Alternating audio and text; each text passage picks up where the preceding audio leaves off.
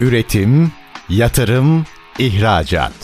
Üreten Türkiye'nin radyosu Endüstri Radyo sizin bulunduğunuz her yerde. Endüstri Radyo'yu arabada, bilgisayarda ve cep telefonunuzdan her yerde dinleyebilirsiniz. Endüstri Radyo.com Çetin Ünsal'ın hazırlayıp sunduğu İşte Bunu Konuşalım programı başlıyor. İşte bunu konuşalımdan merhabalar. Türkiye'nin gerçek gündeminde birlikteyiz efendim. Bugün Türkiye Amerika Birleşik Devletleri arasındaki ticareti konuşacağız. Zor bir pazar. Aslında son dönemlerde hangi sektöre gidersek gidelim hedeflenen pazarlardan biri olma özelliğini taşıyor ve e, bunun ötesinde e, farklı sektörlerde kendine has özellikleri olan, iş yapış biçimleri olan e, bir iş dünyasından bahsediyoruz. Öyle bir e, pazardan bahsediyoruz ki aslında ucu bucağı yok ama kendi içinde de büyük bir hacim yakalamış vaziyette. Bütün amaçlamalara rağmen yeterince oradan faydalanabiliyor muyuz? Tartışılır. Peki orada ne tip fırsatlar var? Biraz bunu konuşacağız. Onun da ötesinde aslında o pazara girerken biz doğru davranıyor muyuz? Bakın mesele bu. Çünkü biz geleneksel olarak hem standartlar olarak hem iş yapış biçimleri olarak Avrupa pazarına daha entegreyiz. Orta Doğu pazarına gidiyoruz bir şeyler yapıyoruz. Fakat Amerika, Amerika Birleşik Devletleri'nde, Amerika deyince tabii bütün kıta geliyor akla. Amerika Birleşik Devletleri'nde son dönemlerde bir artan ivme olmakla birlikte halen istediğimiz noktalara gelmiş vaziyette değiliz. Biraz bunun nedenlerini, potansiyelini geliştirmek için neler yapılabilir, firmaların oraya girerken nelere dikkat etmesi gerekir, hepsini hepsini hepsini konuşacağız. Kim bizlerle birlikte efendim bugün yatırım ve dış ticaret danışmanı Kübra Nefise Kalkan bugün işte bunu konuşalımın konu. Sayın Kalkan yayınımıza hoş geldiniz. Hoş buldum, merhabalar. Merhabalar olsun. Geçtiğimiz günlerde tabii Amerikan Şirketler Derneği'nin burada ödülleri de oldu. Siz de oradaydınız. Orada evet. sıcağı sıcağına ambiyansları da kokladınız. Zaten Amerika'da, e, Amerika'da olmuşsunuz ve orada da yaşıyorsunuz. Bir orada bir burada. Aynen. E, ikisi tam denge noktasında bize çok şey anlatabilirsiniz. Bir kere şuradan bir başlayalım mı? Herkes son dönemde ABD pazarını hedefliyor.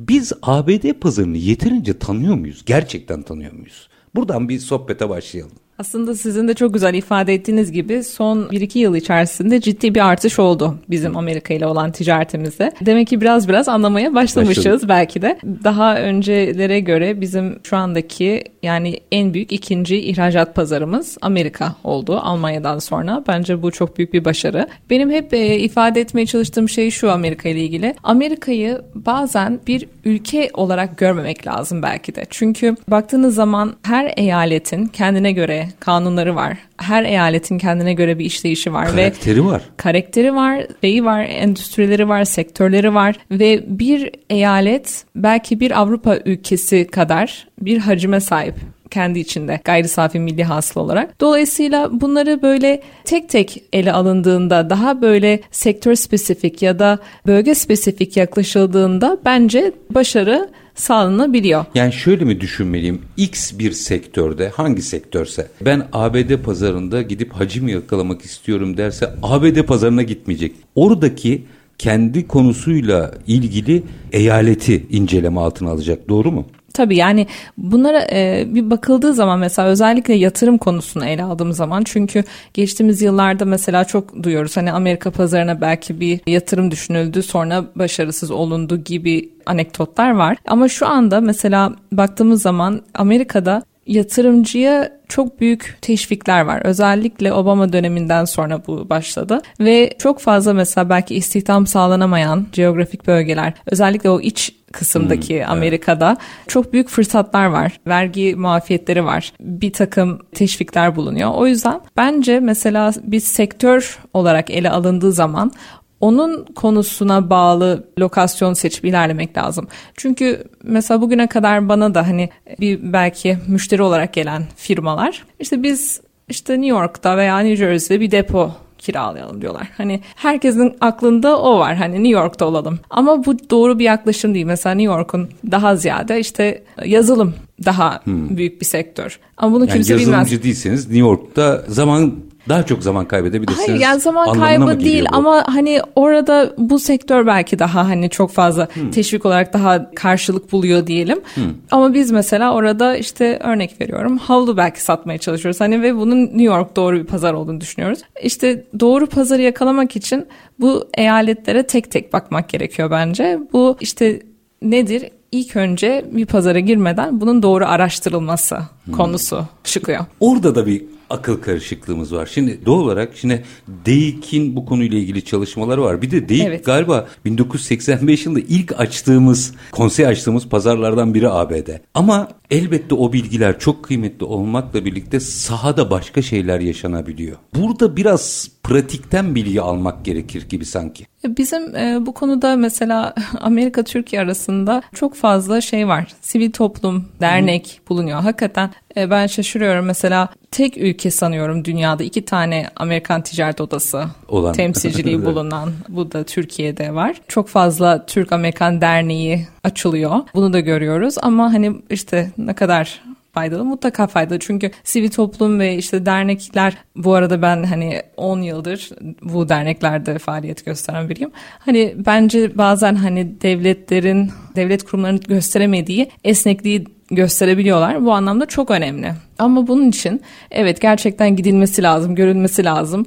ilişkiler kurulması lazım. Hani buradan bakmakla olmuyor. Hadi onu şimdi biraz somutlaştıralım. İlişki kurmak dediğimizde aslında bir yol haritası vermemiz gerekiyor. Tamam inceledik. Sektörümü buldum. Sektörüme e, yönelik eyaleti de buldum. Ha, teşvikleri de uzmanlardan öğrenebilirim zaten. Onda da sıkıntı yok. Şimdi ilişki geliştirme aşamasına geldim. Bir kere gittim. Sonra hadi bana bir yolculuk yaptırın. Ne yapmam lazım orada? Zaten pazara giriş stratejisi diye adlandırdığımız şey sizin ürün veya hizmetinize özel bir yol haritası yaratmakla ilgili bir konu. Yani siz orada işte bir ürün satacaksanız orada doğru distribütörlerle mi bir araya geleceksiniz veyahut da e-ticaret üzerinden mi ürününüzü pazarlayacaksınız yoksa B2B hani işte e, belki daha böyle kurumsal müşteriler mi hitap edeceksiniz? Bunların işte hepsi pazar araştırması sonucunda çıkan konular. Ve evet doğru kişiler bulunduğu takdirde onlarla ilgili bizim lead generation dediğimiz yani e,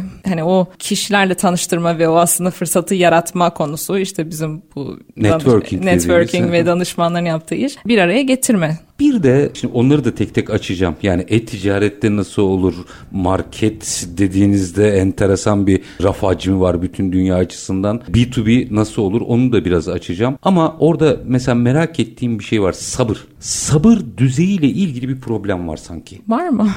Bilmiyorum biz çok sabırsızız sanki. Gidip hemen sonuç almak istiyoruz. Sabır yok zaten problem bu. Evet var mı derken e, şimdi anladım tam sorduğunuzu. Peki yani sabır evet çok önemli. Şimdi bir satış süreci, satış pipeline yani dediğimiz şey en az 18-24 ay ama bu zaman içerisinde aslında sadece sabır göstermek bence yeterli bir şey değil. Yani sabrın da ötesinde emek göstermek. Şimdi ben mesela yine işte anekdot yani aslında bazen işte buradan giden e, Türklerden duyuyorum. Ya çok çalışıyoruz diyor.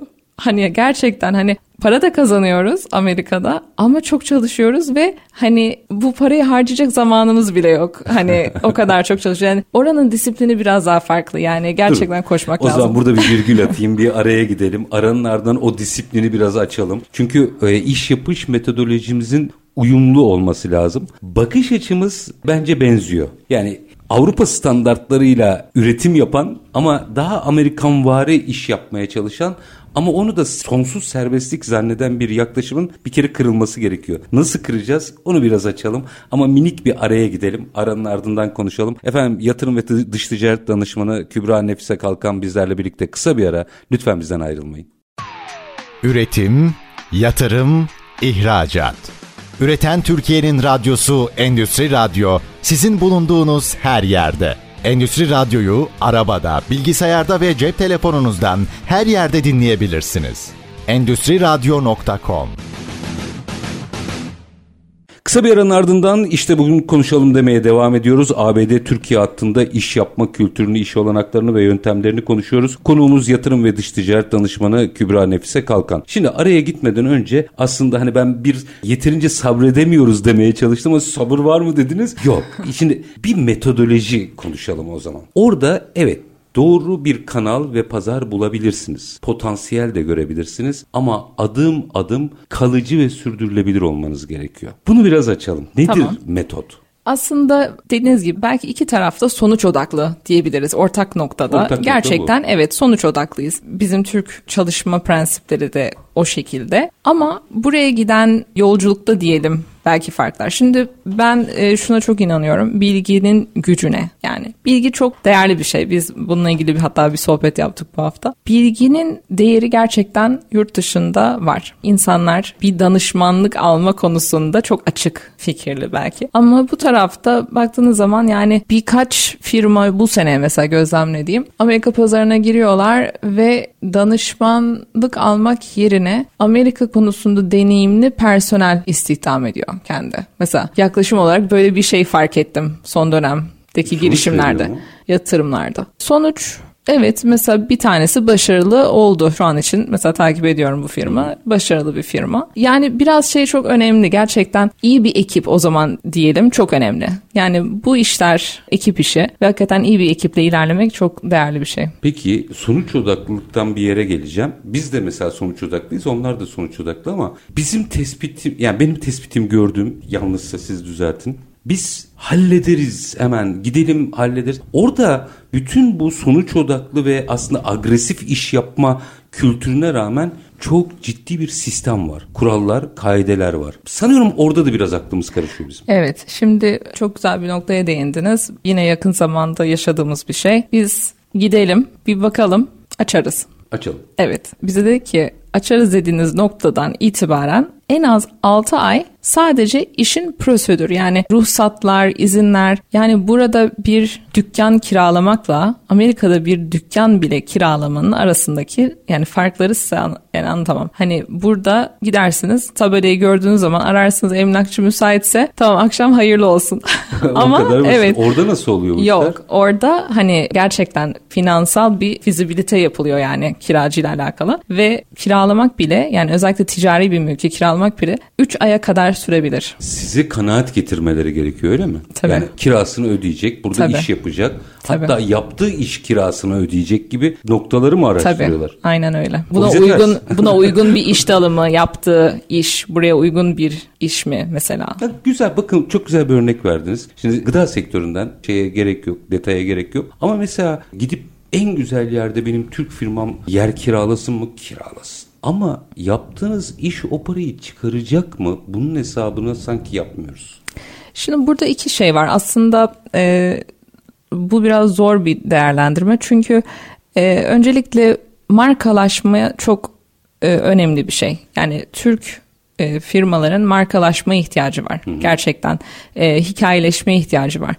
E, eğer ki bir hani gıda sektörü olarak bakacaksak e, bunun işte dünyadaki altın kuralı 7 noktada kişiler sizin tabelanızı görüyorsa siz artık bir marka olarak Algınız yer ediniyorsunuz o kişinin aklında. Ama bunun yanı sıra bunu yaparken sürdürülebilirliği de düşünüyor muyuz? Bu var. Evet bir takım teşviklerle belki e, bir takım desteklerle ya da gerçekten sermaye birikmiştir ve bununla birlikte bir yatırım yapılıyor. Ama bunun işte 5 sene sonrası ne olacağını şimdiden düşünmek lazım. Yani çok iyi bir noktada evet açılabilir ama bu feasible bir yatırım mı? Bunu gerçekten değerlendirmek lazım. Bu sadece çok iyi bir lokasyon deyip bence Çok bildiğimiz lazım. caddeler var Evet. orada. Özellikle perakende mesela hazır giyimde. Mutlaka o caddede olmak istiyor firmalar. Herkesin hakkı var buna ama bu doğru mu? İşte yine dediğim o markalaşma konusuyla alakalı gerçekten evet belki küçük bir metrekareyle belki doğru bir hani oluşumla olabilir. Bir sonuçta bazen biliyorsunuz flagship mağazası dediğimiz marka kendini tanıtmak için bunu bir marketing gideri olarak görüp burada bir nokta açabilir. Türk firması da yani sonuçta tabii ki hakkı veya onun pazarlama stratejisi budur. Yani billboard yerine ben bu caddede bir dükkan açmak istiyorum. Aynı zamanda satış elde ederim diye. Yani bu da bir yaklaşım ama işte hani bir bütün olarak değerlendirmek lazım. Sadece tek amaç bu noktada açmak ve burada olmak mı yoksa hakikaten işte bir tane burada açmak yerine 7 tane, 8 tane, 10 tane işte AVM'lerde olmak mı? Fizibilite çalışması yapılması gerekiyor. Sizce hangisi daha doğru bir strateji? Spesifik bir marka olarak yani X bir Türk markası düşünelim şimdi. Yani Türkiye'de tanınmış ama hı hı. dünyada yeterince marka olamamış. Ortalama bir Türk markası düşünün. Hı hı. Buradaki hamle gidip en iyi yerde yer açmak mı olur? Yoksa 7-8 yerde birden küçük daha küçük semtlerde mi açmak olur? Benim tercihim açıkçası 7-8 yer olurdu bence. Çünkü hani eğer ki gerçekten hani bir orada bir büyük bir hacim var bunu karşılamaksa amaç evet daha fazla yerde olmak. Çünkü tek noktada olarak yani e, şimdi şöyle bir şey var. Mesela kendi markamdan istiyorsanız örnek vereyim. Biliyorsunuz benim bir de bir frozen yogurt markam var. Yogurt. Ee, evet. Şimdi mesela orada ulusal bir marka yok. Şimdi lokal hani markalar daha çok var. Belli bölgelerde markalar var ve insanların şeyini anlamak lazım. Tüketim alışkanlıklarını anlamak lazım sadece bu bir marka ile ilgili değil ya da sadece Türk markasıyla da alakalı değil. Bu bir ürünle alakalı. Şimdi bir tüketim alışkanlığı var. Diyelim ki bir frozen yogurt tüketiyor. Bununla ilgili birçok marka olduğu için hangisi daha erişebilir ve fiyat avantajı hangisi sağlıyor? Müşteri sadece buna bakıyor. Markaya bakmıyor. Mesela bu konu özelinde. Bu sebepten dolayı eğer ki ben bir işte bir frozen yogurt markaysam evet 7-8 tane AVM içerisinde kiosk açmayı 5. caddede bir tane büyük mağaza açmaya tercih ederim. Kim olacaktır çünkü. Evet yani hani strateji olarak ben mesela açıkçası bunu tercih ederdim ama amaç işte dediğim gibi bir diyelim bir hazır giyim markası, Türk markası. E-ticaretten belki devam edecek yolculuğuna. Marka bilinirliğini elde etmek için o zaman 5. caddede bir tane e, corporate flagship mağaza açıp ondan sonraki gösterge satışını mağaza e, gösterge mağaza. Evet ben mağaza. biraz e, İngilizce e, kelimeleri kullanıyorum kusura bakmayın. Bir gösterge mağaza açıp ondan sonraki süreçte e-ticaret üzerinden veyahut da daha büyük department store dediğimiz işte bir Beymenler, Boynerler gibi mağazalardan markaya Amerika'da yok ama burada rütük var. Peki bu tür mağazaların içerisinde satışını devam edebilir. Peki şimdi yine birkaç noktada daha öngörülerinizi almak isterim. Mesela B2B iş yapma başka, Hı hı. İnternet üzerinden iş yapmak başka. B2C gibi agresif. Sanıyorum Amerika'da en agresif pazar B2C pazarı galiba. Yani tüketiciye yönelik ürünler daha zor yer edinilecek e, nokta ürüne göre değişmekle birlikte. Ama ve lakin B2B ile başlayalım. B2B iş yapmak için mesela makinecilerimizden falan enteresan işler yapanlar var oradan onu biliyorum. Ne yapıyorlar da başarılı oluyorlar? Ki orada bir yol alanlar var. Onlar hı hı ne yapıyorlar da başarılı oluyorlar da başka biri gittiğinde nerede hata yapıyor onu merak ediyorum. Doğru distribütörlerle çalışmak çok önemli bence. Bu verdiğiniz örnek özelinde dersek eğer yani doğru distribütörlerle çalışmanın önemi çok büyük. Bir distribütörlük sisteminde Amerika'da mesela bir takım ürünler var ki işte onların vergi kanunları nedeniyle örnek veriyorum işte tek distribütör yerine işte iki katmanlı ya da üç katmanlı distribütörlük sistemleri var. Yasa böyle yani. E, dolayısıyla bunu bilmediği için bazı firmalar yanlış distribütörler ya da yanlış toptancılarla, satıcılarla hmm. veya yetersiz diyeyim hani bölgeseldir. Bunlarla çalışıldığı zaman aynı başarıyı elde edemiyor olabilir. Aslında dönüyoruz dolaşıyoruz yapıyı iyi analiz etmeye geliyor hikaye sanıyorum. Evet iyi anlamak lazım. Özellikle vergiyi çok iyi anlamak lazım. Çünkü sistem yani belki belki ona geliyor gerçekten. Vergi üzerine kurulmuş bir sistem var aslında baktığın zaman ve bu yüzden işte eyalet bazında değerlendirmek gerekiyor diye de özellikle ekledim. Bir de tabii vergiler orada çok tartışmasız başlıklardan biri.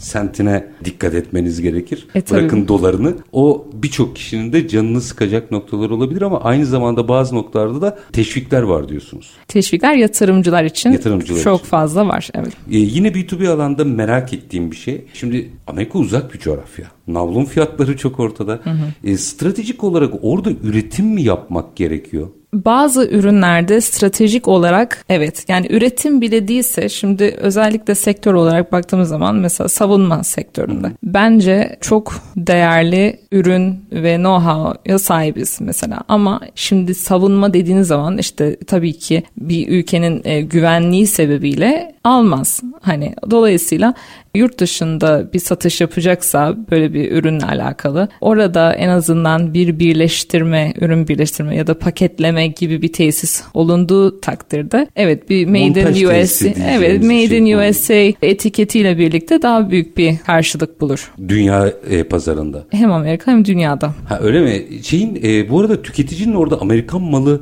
tutkusu var mı? Var. Hala o konuda dirençliler yani. Yani direnç demeyeyim. Şimdi bunu da çok böyle seçici de davranabilecek bir durum da söz konusu değil. Çünkü yani Made in USA etiket olan şeyler hakikaten çok az yani Amerika'da hmm. öyle bir şey yok. Neredeyse yok. Çünkü birçok e, şey uzak, uzak doğudan e, getiriliyor.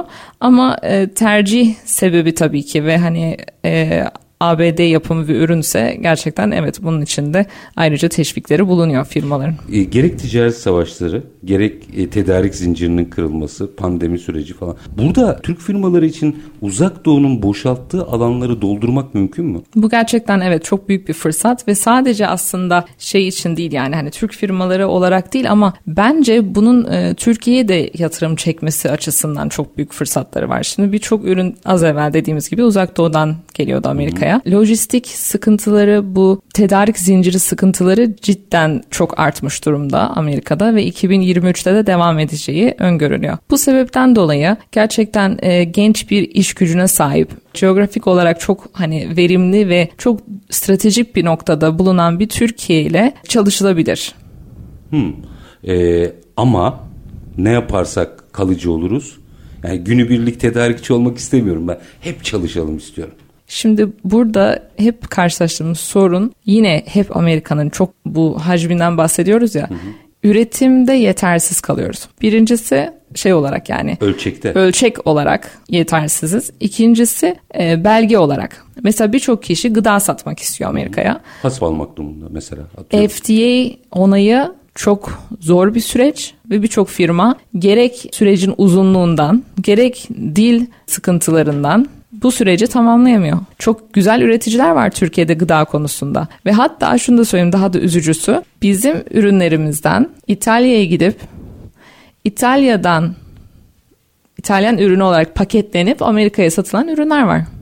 Menşei bize ait. Evet. Medin İtali diye mi gidiyor? Hı hı. Şimdi orada enteresan bir şey var. Çok üzücü bir şey. Ha biz Üre- ihracat yapıyor zor muyuz? Yapıyoruz. Yapmışız yani zor tarafını yapmışız, üretmişiz. Kendi evet. markamızla ilgili bir sıkıntı var. O zaman bir minik araya gideyim. Aranın ardından şunu konuşmak isterim. Ya, İtalyan ne yapıyor da ben yapmıyorum? Çünkü e, benim üretimimi yapmışım zaten. Yani ürün zorunu ben üretmişim. Orada sadece İtalya markası değildir e, başka doğru hareketler vardır muhtemelen. Onları birazcık açmanızı rica edeceğim ama kısa bir aranın ardından yatırım ve dış ticaret danışmanı Kübra Nefise Kalkan'la ABD Türkiye hattını konuşmaya devam ediyoruz. Lütfen bizden ayrılmayın. Üretim, yatırım, ihracat.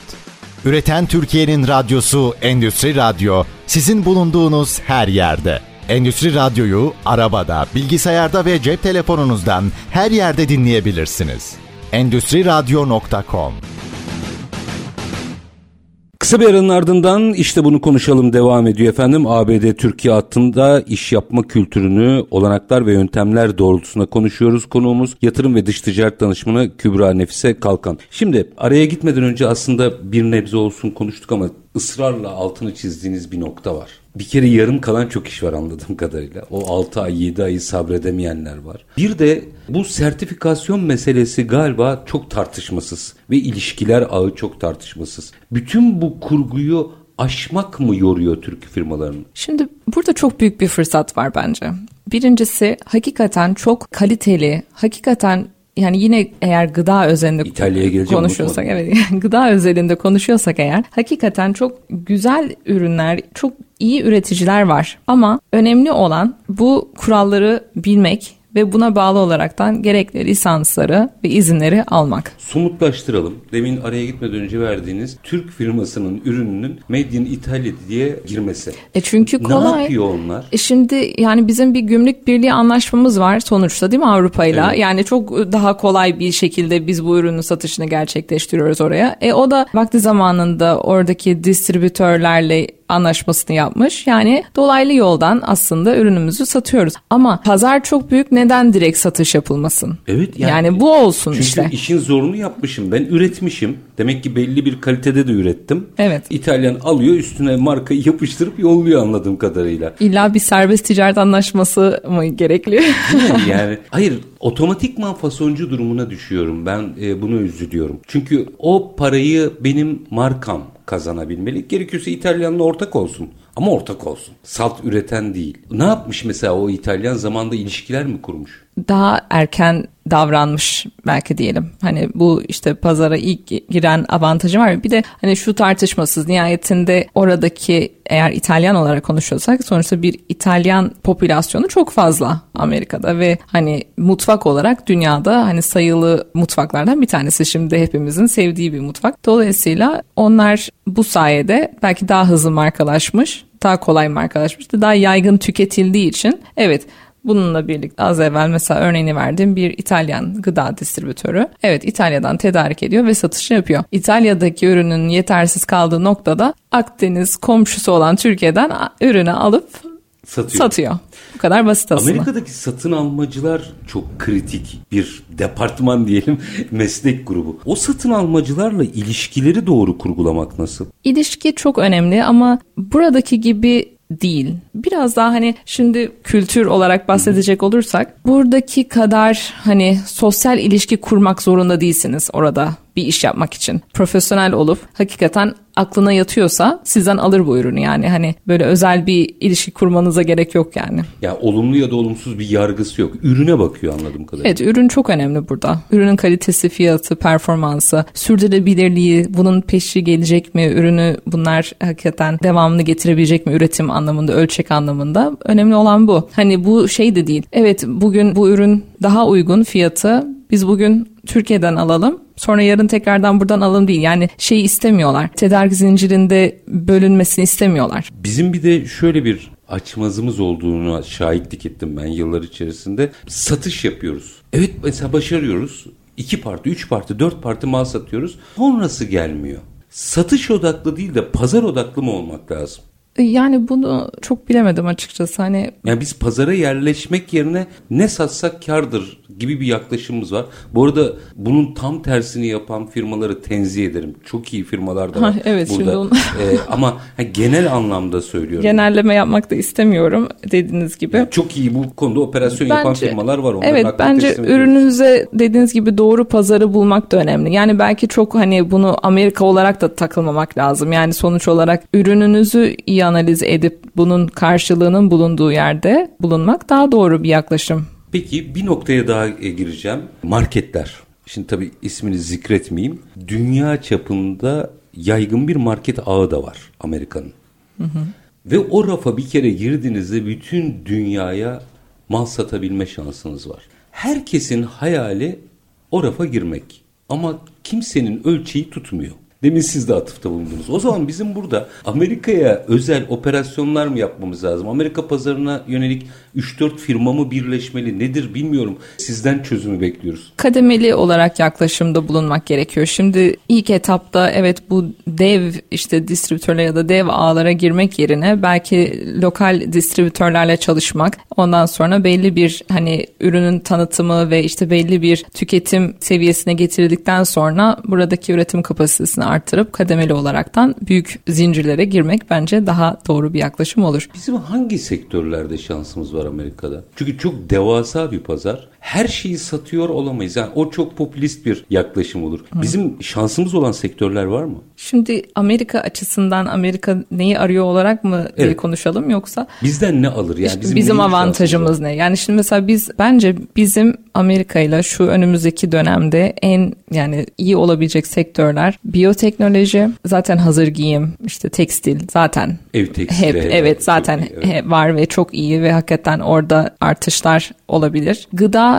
çok önemli. Şimdi biz gıda konusunda biliyorsunuz 2023'ün trendlerinden bir tanesi biz bir pandemi geçirdik ve bu pandemiden sonra bu tedarik zincirindeki kırılmalarla birlikte bir gıda savaşı, gıda güvenliği meselesi çıkıyor ortaya ve bu sebepten dolayı kendi kendine tarımsal olarak yetebilen çok ender ülkelerden bir tanesiyiz. Çok verimli, gerçekten çok bereketli topraklara sahibiz. Bunu bir avantaja çevirip gerçekten burada bununla alakalı üretim yapıp bütün dünyaya hani değil Amerika bütün dünyaya gerçekten bu anlamda bir ihracatımız olabilir. Ben yurt dışından Türkiye'nin yatırım da alacağını düşünüyorum bu konuda. Tarım konusunda mesela Tarım Amerika'dan konusunda. buraya yatırımcı gelebilir diyorsunuz. Bence mantıklı olur. Güzel bakın bu da başka bir faz. Yani bir şeyler alıp satmak yerine ortak iş yapabiliriz mesajını alıyorum. Evet mesela ilaçta yani bu konuda ne kadar başarılı olduğumuzu nihayetinde değil mi dünyada bir aşı çıkartan ülkelerden bir tanesiyiz.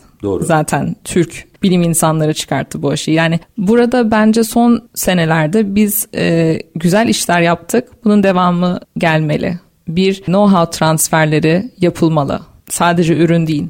Know-how transferi konusunda da bir şeyler olabilir. Savunma konusunda bütün dünya sonuçta bizim e, şu andaki savunmada kullandığımız Silahları Evet, yani hani tercih ediyor diyor. tercih ediyor ve bu konuda bir popülerlik sağlandı. Yani savunma konusunda, gıda konusunda, e, tekstil konusunda, kimya, ilaç e, konularında bence biz çok ön plana çıkarız önümüzdeki yıl ve sonraki senelerde. Sözlerinizden şunu anlıyorum. Her sektörde bir şeyler satmak yerine bu 4-5 sektörde marka olmaya koşmalı Türkiye. Bence öyle. Ha, güzel. Bir de e, çözemediğimiz noktalardan biri oradaki bürokrasi. Her şeyi hallettik, gittik, iş yerimizde açtık, iş yapmaya başladık. E, bürokrasi, şimdi Amerika hep şöyle, e, Türkiye'de şöyle akla gelir ya, o özgürlükler ülkesi. Öyledir değildir, bakın bunu ayrıca tartışırız. Ama imaj budur, özgürlükler ülkesi, serbestlikler ülkesi. Şimdi biz serbestlikle kuralsızlığı karıştırıyoruz biraz. Oradaki kuralları biraz hatırlatırsanız bize sevinirim. Hakikaten çok kuralcı bir ülke ama neden? Şimdi bu kuralların olmasıyla birlikte herkesin hakkı korunuyor değil mi? Hani bu sayede de kendinizi rahat ve özgür hissedebiliyorsunuz aslında. Şimdi hep gıdadan konuştuk. Yine gıdadan örnek vereceğim. Sonuçta FDA onayınızı aldınız. Bu belgelendirme sürecini geçirdiniz. İhracat yapacaksınız. Bu ürünü satmak için bile bir band dediğimiz yani bir finansal teminat vermeniz gerekiyor. Satmak için bile. Satmak için bile. Bunu yapabiliyor musunuz? Yani mesela ya da bunun böyle bir şey olduğunu biliyor mu birçok firma? Gerektiğini. çoğu Zaten ben satacağım. Niye finansal güvence Bir de niye ki diyecek. teminat veriyorum? Sigorta almak Amerika'da çok zor. Mesela inşaat. İnşaatı hiç konuşmadık bu arada. Hem Amerika için hem Türkiye için de yani öncelikli sektörlerden bir tanesi. Çok büyük, büyük bir sektör.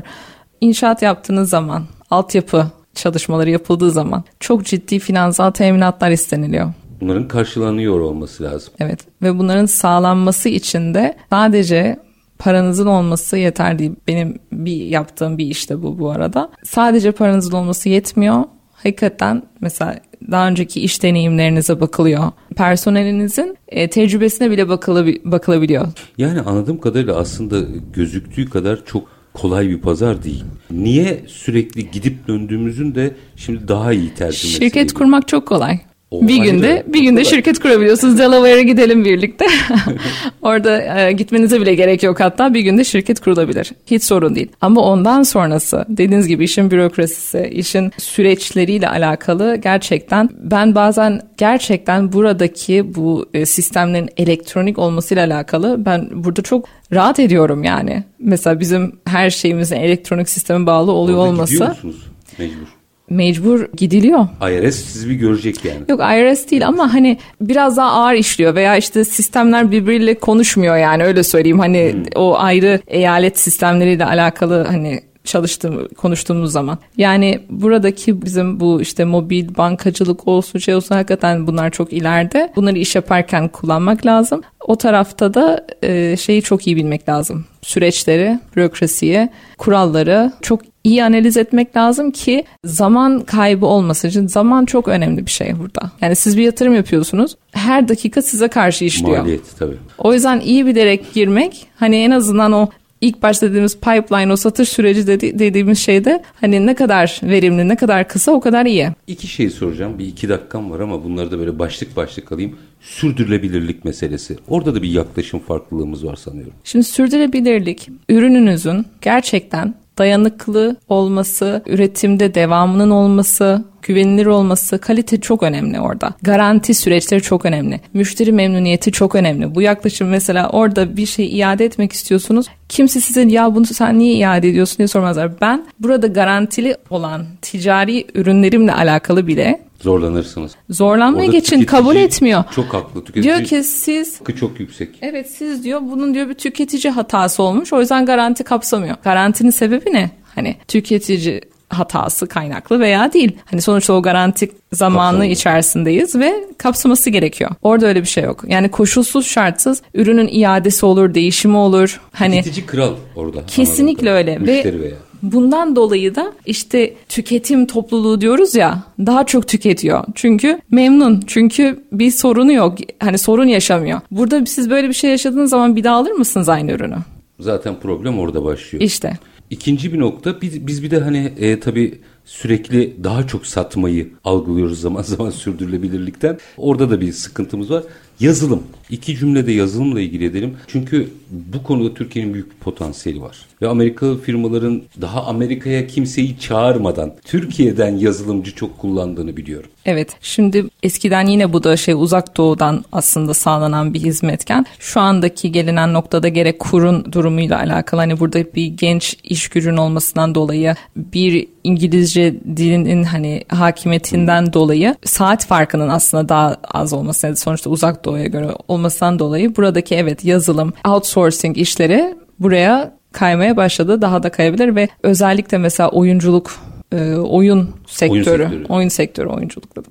E, oyun sektörüyle alakalı e, burada çok iyi iş yapan firmalar var. Yani şey Avrupa'ya ve Amerika'ya oyun satan yazılımcılar e, var. Bence bunun da devamı gelebilir. Anladığım kadarıyla bizim birazcık daha birbirimizi tanımamız gerekiyor. İki ülkede arasında iş yapma imkanı var galiba ama çok kulaktan dolma bilgilerle gittiğimiz için yarım kalan çok iş var. Gördüğüm kadarıyla, anlattıklarınızdan anladığım kadarıyla. Son bir cümle alayım, son bir mesaj alayım, öyle veda edeyim. Gerçekten fırsatlar ülkesi eğer diyorsak bunun bir sebebi var. Gerçekten büyük fırsatlar var ve bence dünyanın en büyük e, paz- pazarı bence değil zaten tartışılmaz öyle. İyi analiz yapmak gerekiyor. Biraz cesaret etmek gerekiyor. Bence Türk firmaları zaten inanılmaz başarılı işler yapan, inanılmaz yetenekli insanlar, kaliteli ürünler var. Hani bunların bir karşılık bulması bence çok değerli olur. Bu konuda e, firmaları destekliyoruz diyelim. Yatırım ve dış ticaret danışmanı Kübra Nefise Kalkan çok çok teşekkür ediyorum efendim. Ben teşekkür ederim. Çok sağ olun. Var olun. Efendim biz bugün ABD Türkiye hattında biraz hani ne satarız ne yaparızdan çok iş yapma kültürünün üzerinde durduk. Çünkü işin oralarda tıkandığı çok belli. İşin bürokratik, bürokrasi demeyeyim de bürokratik hiyerarşilerinde veya işlemlerinde sıkıntıların olduğu gözleniyor. Sayın Kalkan'ın çok net bir ifadesi var. Tek bir Amerika yok. Her eyalet farklı bir Amerika. Kendi konsantrasyon veya işte ürün grubunuza göre oralara odaklanmanız gerekir mesajı da bence çok kıymetliydi. Biz her zamanki gibi bitirelim. İşinizi konuşun, işinizle konuşun. Sonra gelin işte bunu konuşalım. Hoşçakalın efendim.